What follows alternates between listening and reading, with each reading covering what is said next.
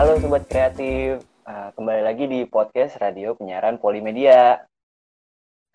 Sekarang gue Dava bersama rekan gue di sini Dasma Nur Cahya akan berbincang-bincang dengan bintang tamu yang gak kalah seru tentunya. Kali ini kita kedatangan salah satu bintang tamu yang lumayan menarik, yang menarik sekali ini, yaitu uh, editor dari Rans Entertainment, Kak Esther. Halo Kak. Halo, halo. Ya, gimana Kak kabarnya Kak? Sehat? Sehat banget, alhamdulillah. Alhamdulillah. Nah, uh, ini nih Kak, uh, aku mau nanya nih, uh, awal mula kerja di Rans Entertainment tuh gimana sih Kak? Uh, Oke, okay. uh, aku kenalin diri dulu kali ya. Oh iya iya benar-benar. Iya, Kak.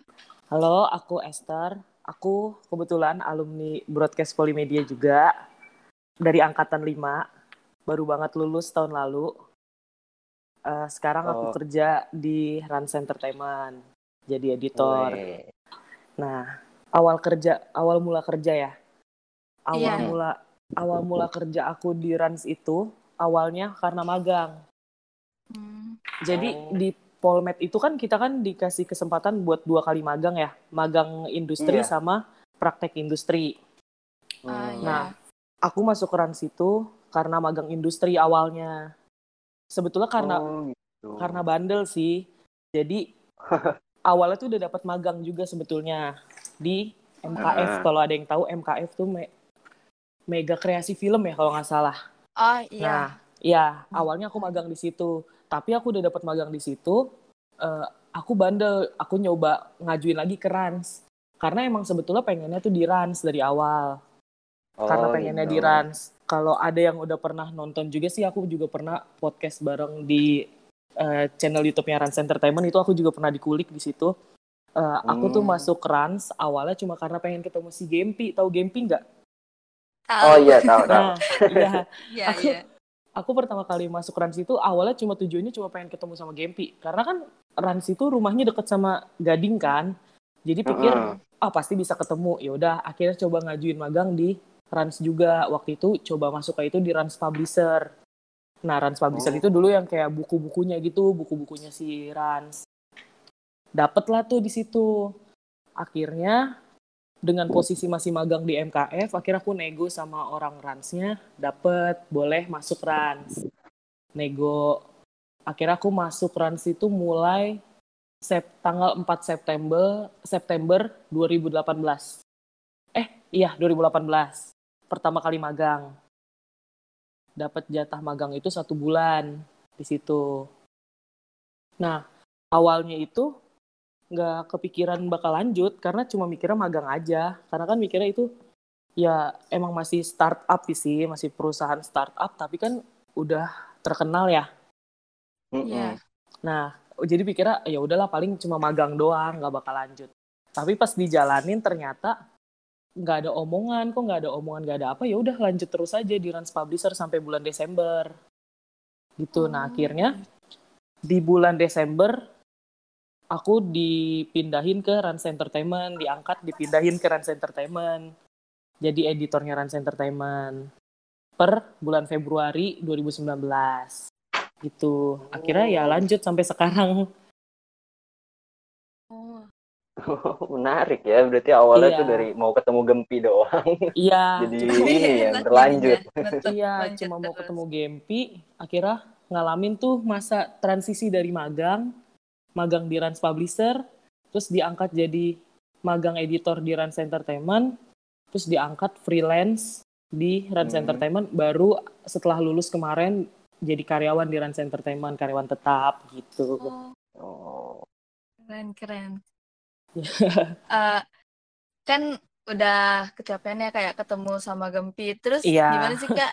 Rasanya tuh udah jadi editor YouTube-nya dari seorang artis Raffi Ahmad gitu loh. Ya seneng lah seneng itu udah pasti banget seneng karena maksudnya eh banyak banget kalau kalau aku suka lihat sih maksudnya Hmm. banyak banget yang mau masuk ke Rans Entertainment tuh bukan cuman 1 sampai 10 orang itu kan bisa ribuan orang ya. Ngerasanya tuh Hmm, beruntung iya beruntung banget bisa malah maksudnya aku bisa jadi salah satu timnya di Rans gitu loh. Pasti seneng banget sih itu udah rea, udah relatif banget senengnya. Keren. Hmm, Kalau terus eh, terus eh, cara ngatur waktunya nih kak biar supaya tetap bisa kumpul bareng sama keluarga terus sama eh, biar tetap kekejar gitu deadline dari ransnya gitu misalnya itu gimana kak kan Kalau pasti aku ribet iya, ya Iya. Kalau aku sih eh, sebetulnya Rans itu dulu kan perharinya itu uploadnya 1 sampai 2. Hmm, Jadi eh aku tuh pasti dapat libur tuh setiap Sabtu Minggu. Jadi Sabtu Minggu itu aku udah pas ya walaupun kadang juga suka masuk sih kalau lagi ada hal-hal kepepet. Cuma Sabtu Minggu itu ya Mhm. udah aku khusus buat di rumah sama ya paling buat main sama teman gitu. Atau kalau misalnya kebetulan kan kantoran juga kan dekat sama kampus kan. Jadi kalau misal pulang kerja Oh. kalau dulu-dulu itu kadang suka mampir ke kampus pulang buat ngumpul sama teman-teman gitu sih paling bagi waktunya. Cuman semenjak yang kemarin aku sempat ikut Trans the World itu, Trans kan mulai Hmm. padat tuh semenjak dari situ. Jadi emang Iya. bagi waktunya itu sebelum aku kan sekarang lagi tinggalnya di kantor udah hampir dua bulan. Jadi eh, karena lagi COVID ini kan, jadi dikasih fasilitas buat tinggal di kantor udah hampir dua bulan. Jadi sebelum dua bulan ini sih aku ya gitu dapat libur Sabtu Minggu. Terus paling kalau hari biasa ya emang pulang malam sih karena kan kalau editor itu di sini jadi mau nggak mau kalau kita konten belum naik kita belum bisa pulang gitu. Sebetulnya nggak ada peraturan kayak gitu, cuman kita ngerasa tanggung jawab aja kalau konten belum naik Iya, kita tuh belum tenang gitu. Iya, iya. Heeh, benar gitu sih kalau bagi waktunya ya standar sih kayak orang kayak orang-orang kerja lain Sabtu Minggu lah gitu. Hmm, eh, tapi jadi kalau deadline dari Ran sendiri tuh bener-bener nggak ini ya, nggak per hari ya kalau nggak salah. Kayaknya Iya, tadi cuman- sehari dua, sehari dua Iya. video atau dua hari satu video. Biasanya kalau di luar ini karena lagi bulan Ramadan kan. Jadi kalau di bulan Mhm. Ramadan ini kalau ada yang nonton Rans juga kita tuh bisa sampai 5 sampai 12 konten sehari. 5, 6, 12. Pernah waktu itu awal-awal 12 terus sekarang kita jadi 5 sampai 6 konten sehari. Kebetulan kan Oh, editornya ada Banyak juga. Iya, editornya ada empat juga. Editornya ada Oh. empat. eh terus anak grafisnya juga ada dua. Jadi tim post pro-nya itu ada enam.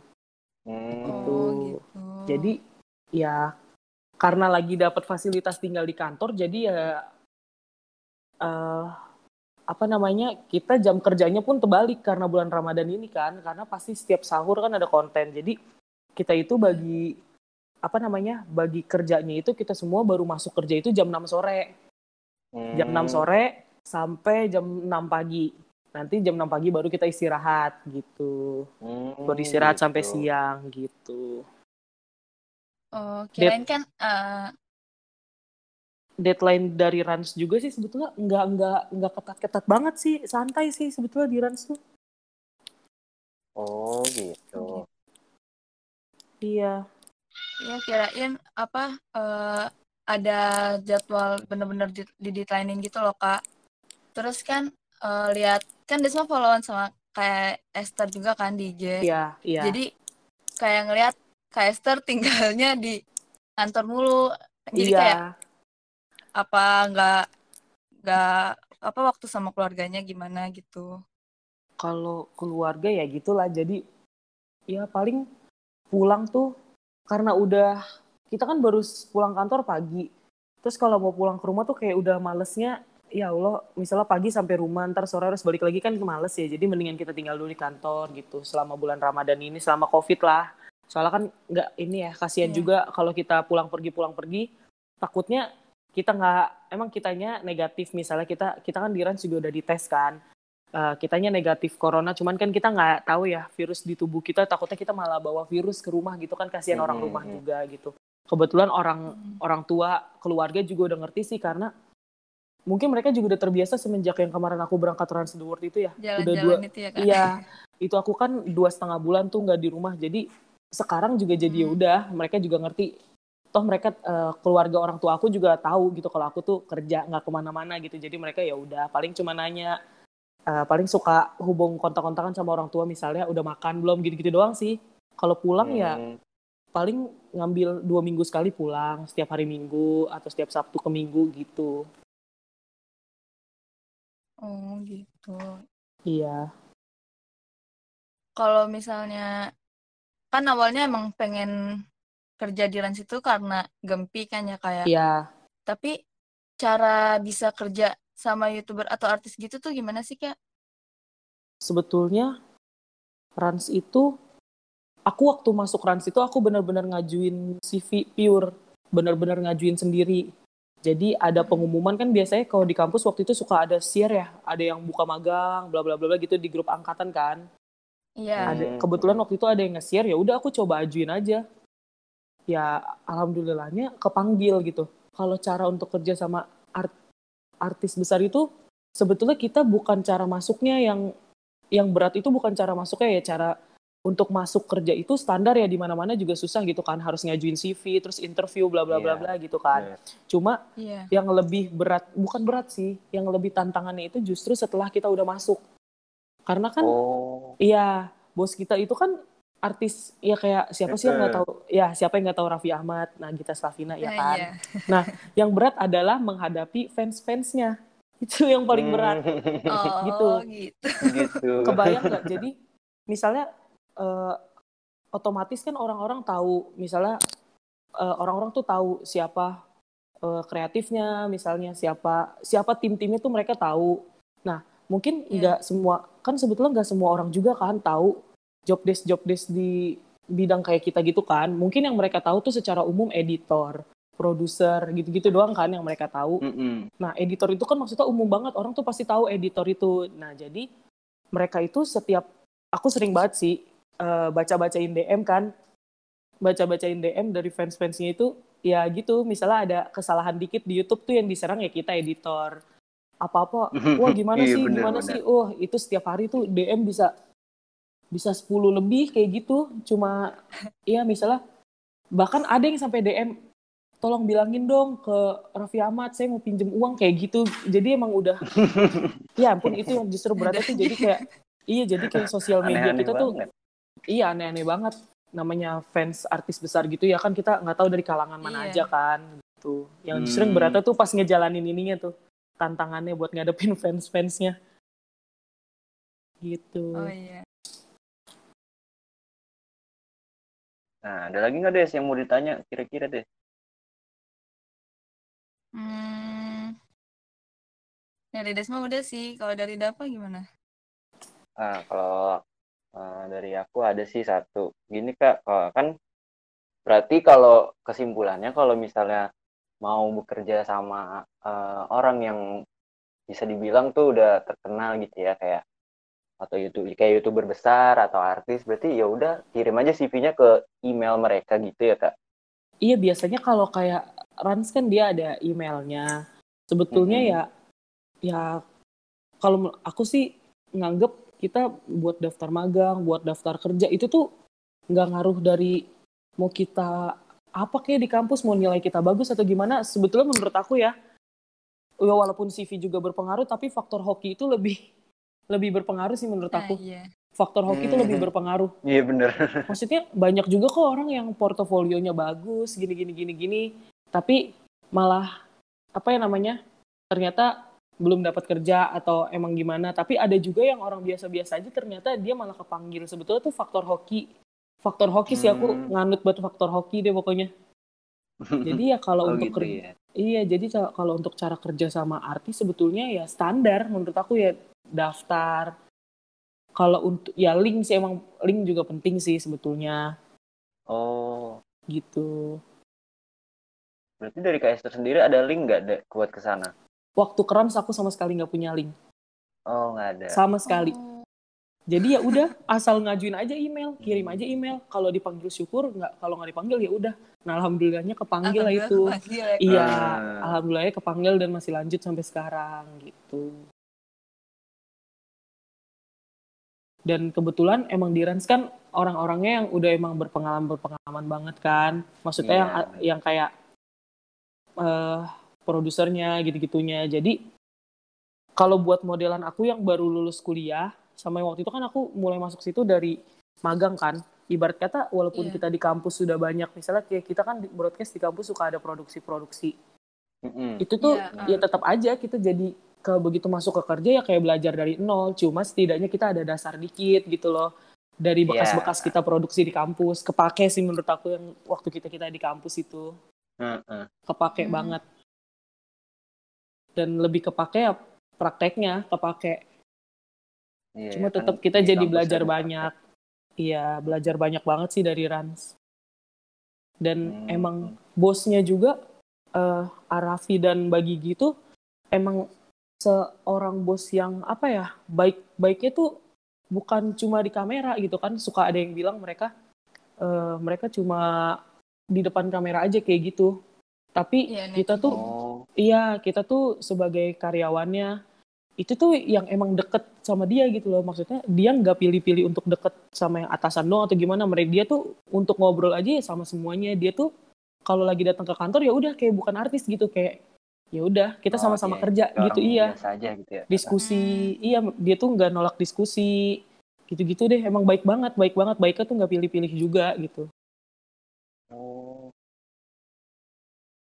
Jadi Ya, emang Mbak. bener bukan apa ya bukan si Di- Arafi dan Bagi gini emang bener-bener sejajar sifatnya apa yang kalian lihat di kamera ya itu mereka gitu emang baiknya tuh kayak Hmm. gitu gitu loh bener-bener karyawannya tuh bener-bener dimanusiakan kayak kita aja sekarang kan dapat fasilitas buat tinggal di kantor. Hmm. dan yang tinggal di kantor tuh yang emang layak gitu. Ada kasur gitu-gitu ada AC layak gitu kita makanya alhamdulillahnya gitu. Wah. iya. Buat pendengar tuh ya, buat pendengar yang yang Jadi be- pengen. berminat buat jadi editoran sekali ya, iya langsung aja apply. Iya, coba aja apply. Siapa tahu hoki dipanggil gitu. iya bener. Cuma itu banyak ya juga berarti ya. sih. Iya, banyak juga kan sekarang modal- juga bermodal. yang Eh, hampir kayaknya hampir kebanyakan sekarang orang kalau nyari kerja kayaknya ya nggak tahu sih, cuman sekarang kan juga udah banyak youtuber-youtuber lain kan. Kayaknya Iya. Iya. emang digital lagi naik-naik juga kan. Sekarang lagi naik-naiknya digital. Lagi zaman-zamannya digital banget sekarang. Hmm. Ya Gitu. intinya gitu ya kak, berarti pede Iya. aja gitu kalau kita Iya. punya sesuatu yang bisa apa punya skill gitu ya.